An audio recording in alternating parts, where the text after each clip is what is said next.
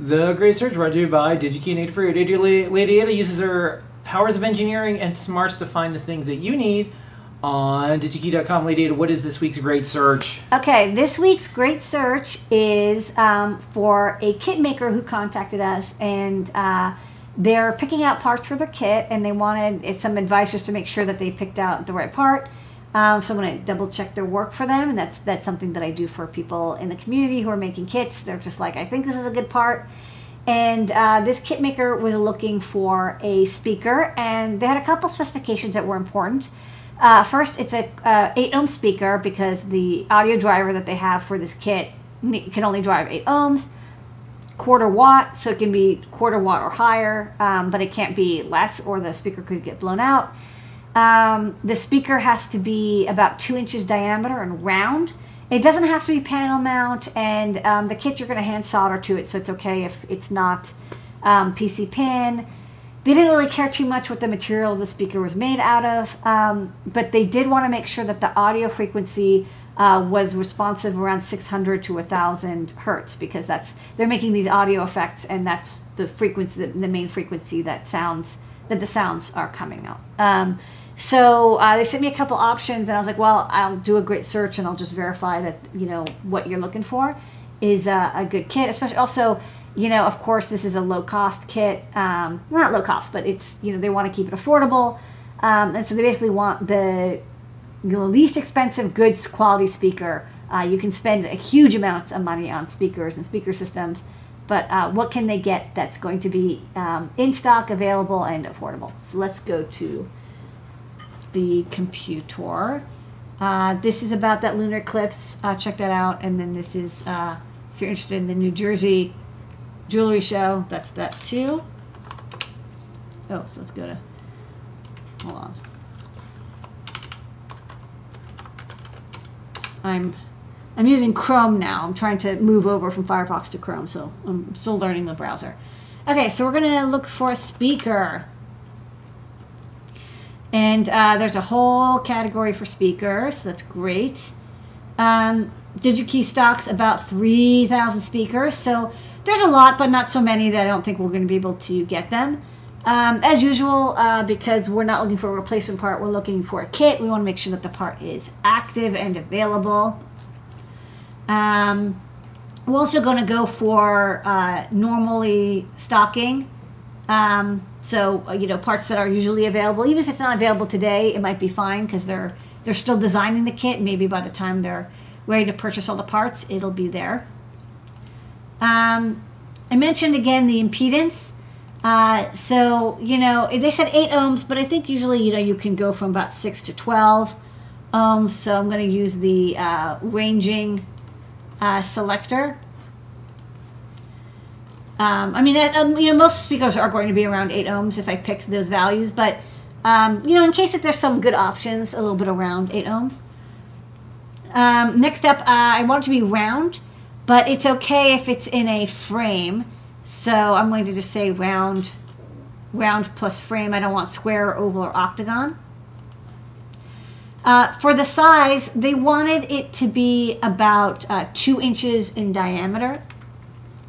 So if we go down to size and dimension, um, you know, it's it's you know plus or minus a little bit. So I'm going to say maybe 1.7 up to about 2.5 inch diameter, and then you know I can I can see what's available. So already we've like really done a good job of, of reducing the uh, the number from you know whatever 3,000 it was down to about 85. Um, next up is the power rating. So again, uh, the audio output circuit for their kit is about a quarter watt.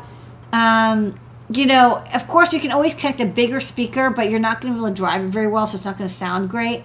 So I think I'm going to go for about one watt to about a quarter watt. Um, again, you don't want to go below the rating because uh, then you could blow out the speaker. So it's always better. It's always okay to be a little bit higher. Um, same with uh, impedance. It's like you can drive a circuit for 8 ohm speakers with 16 ohms, it just won't be as loud.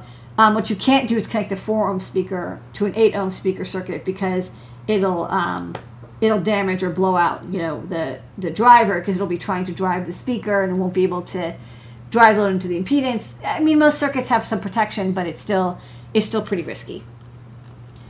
Okay, so now we're down to about uh, 40 options. Um, all they're looking pretty good.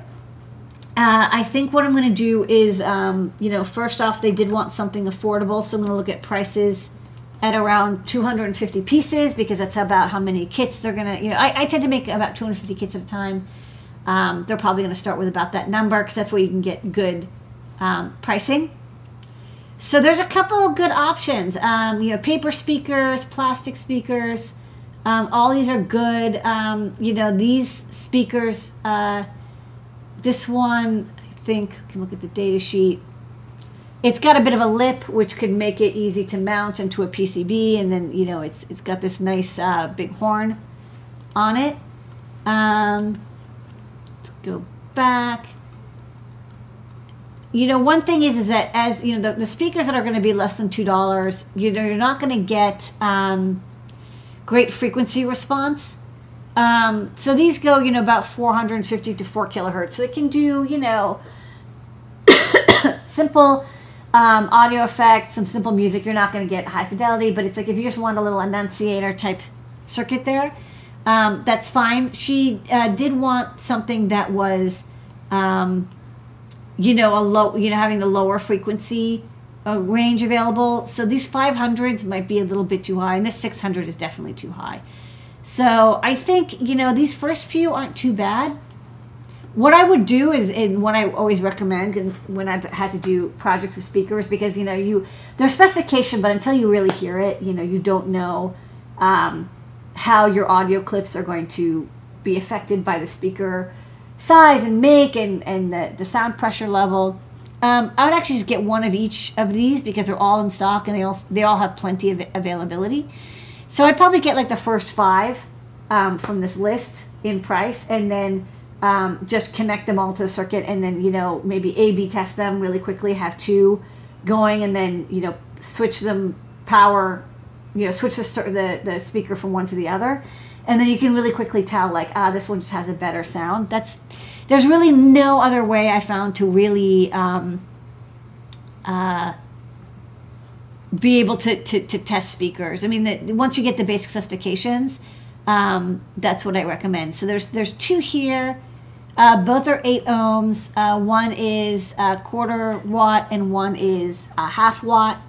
Um, but all these are you know well within range. So um, think this one would be what I would start with. Start, you know, try this one first and see if it sounds good enough and uh, just, you know, buy one of each, get a little sample set. And then the one, um, you know, maybe have two alternatives ready in case one isn't available. Uh, you know, if you can make your cutout so you can fit one or the other. It's another good thing about settling on one size and 100 millimeter slash two inches is pretty common. Uh, so this speaker would be a good one to start with for this kit design. That's a great, Search.